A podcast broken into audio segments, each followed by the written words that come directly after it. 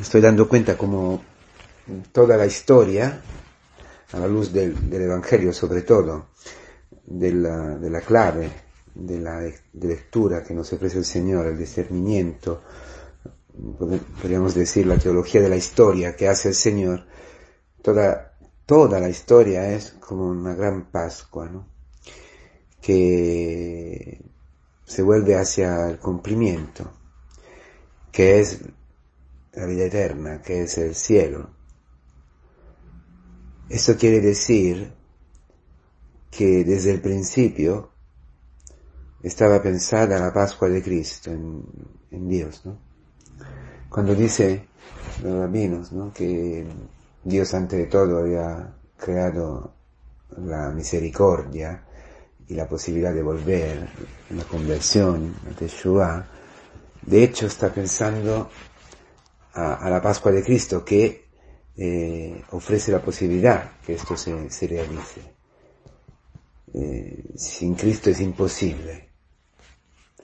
Hay miles y miles de intentos de redimir la historia, de redimir eh, el mal en, en los hombres, ¿no? Pero solamente han producido un mal más grande aún.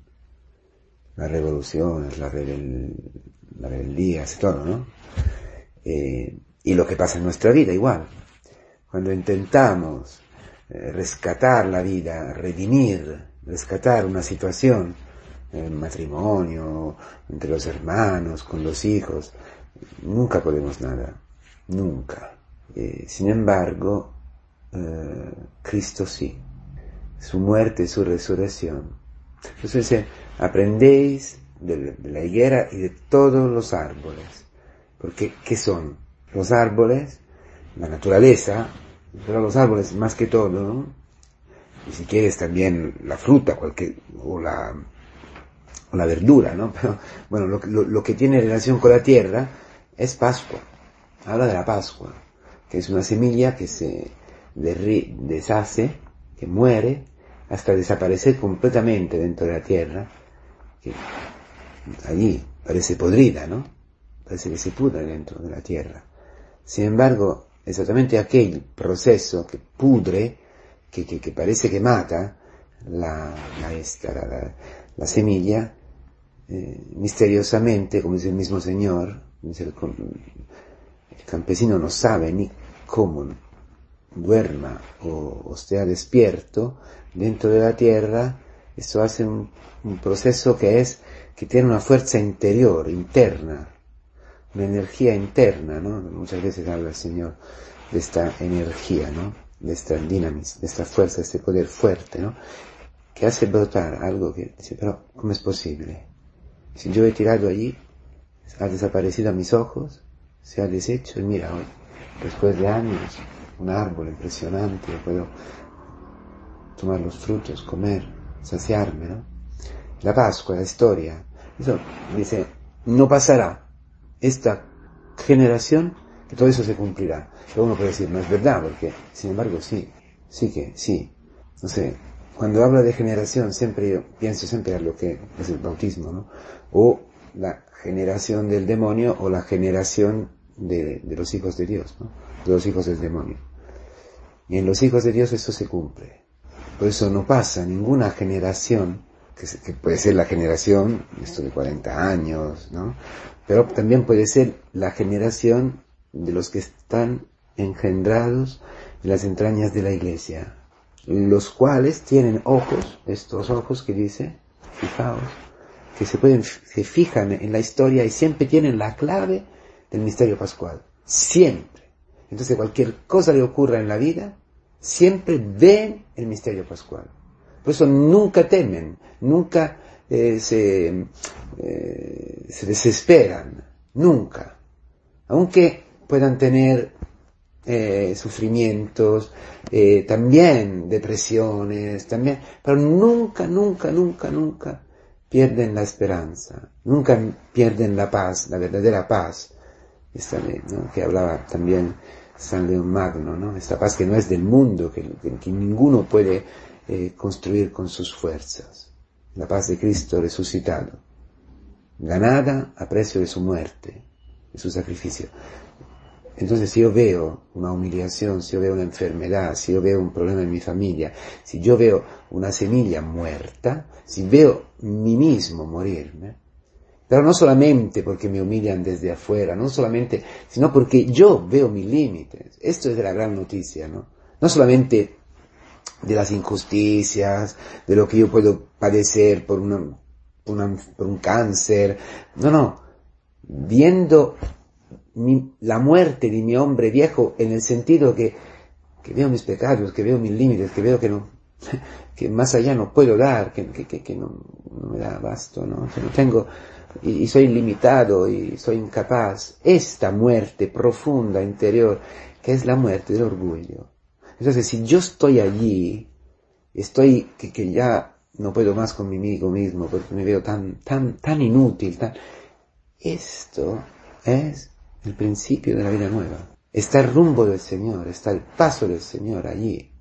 Dice, mira la higuera, mi, mi, mira... Dice, bueno, tomamos píldoras porque no nos necesitamos, ¿verdad? Porque a veces el cuerpo va por su cuenta.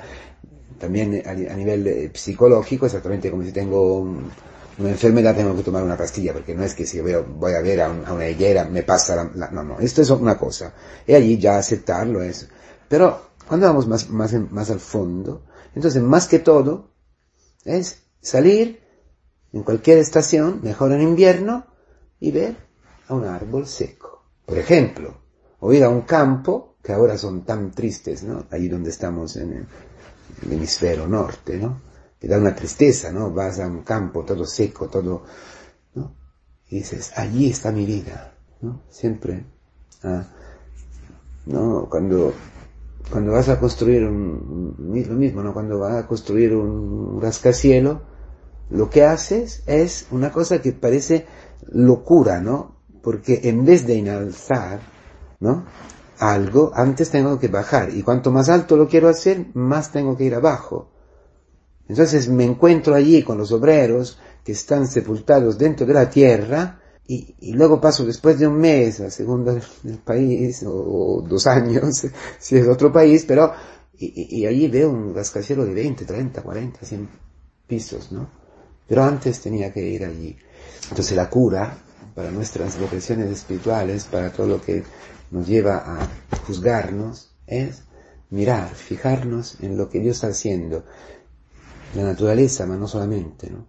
O sea, la batalla más, más, más profunda es, ¿eh?, dentro de nosotros, ¿eh? Allí, allí donde estamos nosotros, allí donde combatimos con nuestras, con nuestros fantasmas, con, nuestro, con la realidad también, de nuestros pecados, de nuestros límites, dejar y que, que, ¿cómo decir? Sí, que nuestros límites, que hasta nuestros pecados machaquen al hombre viejo. Este libro, ¿no? Que dice, aprovechar hasta los pecados. No que los pecados nos hacen daño, ¿no? Pero pueden tener un fruto. Es que tú no vales. Pero no que no vales para, para ser cristiano, no. Que tú no vales para ser lo que tú quieres ser. Entonces, dentro de la tierra se queda como des, des, deshecho, derretido, el hombre viejo, el hombre que piensa de poder hacer, el, el hombre del orgullo, y surge piano piano, poco a poco, poco a poco, ¿no? Este brote, ¿no? Este brote. Este brote es la misión de la Iglesia. Allí, en medio de la muerte, en medio de, de la nada, empieza, ¿no? Está un, un, una flor que me gusta mucho, que es de la, de la montaña, ¿no? No sé cómo se llama en español, en italiano se llama bucaneve. Pero bucaneve se llama, ¿no? Es uno que, es, es, es muy, es muy bonito, ¿no? Y es el primero que sale. Y se llama así porque sale medio de la nieve, de la nieve todavía, ¿no? Como se, se hace espacio en medio de la nieve, el primero, ¿no? A los dos mil metros, a mil quinientos. Es bonito. Así, esta es la misión de la Iglesia, ¿no? Ahí donde hay nieve, donde parece que todo está sepultado, sin embargo, para nosotros, descansa, reposa, ¿no? Allí. Entonces, podemos descansar eh, tranquilitos cuando estamos en crisis, cuando estamos mal. Es el momento en que, ah, descansa, tranquilo. Ya se está destruyendo el hombre viejo. Es que no puedo nada. Mejor. Tranquilo, Daniel. Deja. Como decía, ¿no?, Silvano de Monte Athos, quédate al infierno y no desesperar, porque el Señor viene y te, te, te saca cuando tú menos te lo, te lo esperas, ¿eh? Maravilloso. Esta es la teología de la historia que da el Señor, ¿eh? Maravillosa. La Pascua, la Pascua es la llave de todo. Con la Pascua podemos entrar en cualquier situación y con paz, ¿eh? y, y con paz verdadera, ¿eh? Sabiendo que todo es al revés de lo que dice el mundo, de lo que dice la carne, de lo que dice el demonio. Porque el verdadero combate, combate, guerra, lucha, en contra de la carne, en contra del demonio, en contra del mundo, no es el alcohol, el comer, la sexualidad, eso vienen después. Es al profundo, profundo, fondo, fondo, fondo de nuestro corazón, donde, como dice el Salmo, siempre se levanta uno que dice, Dios no... ¿Dónde está tu Dios? ¿Dónde está tu Dios? No, está precisamente porque me estoy muriendo, porque estoy muerto. Por eso está. Porque ahora ya se está preparando una primavera y luego un, está, un verano de frutos maravillosos para las personas que, a las cuales estamos enviados.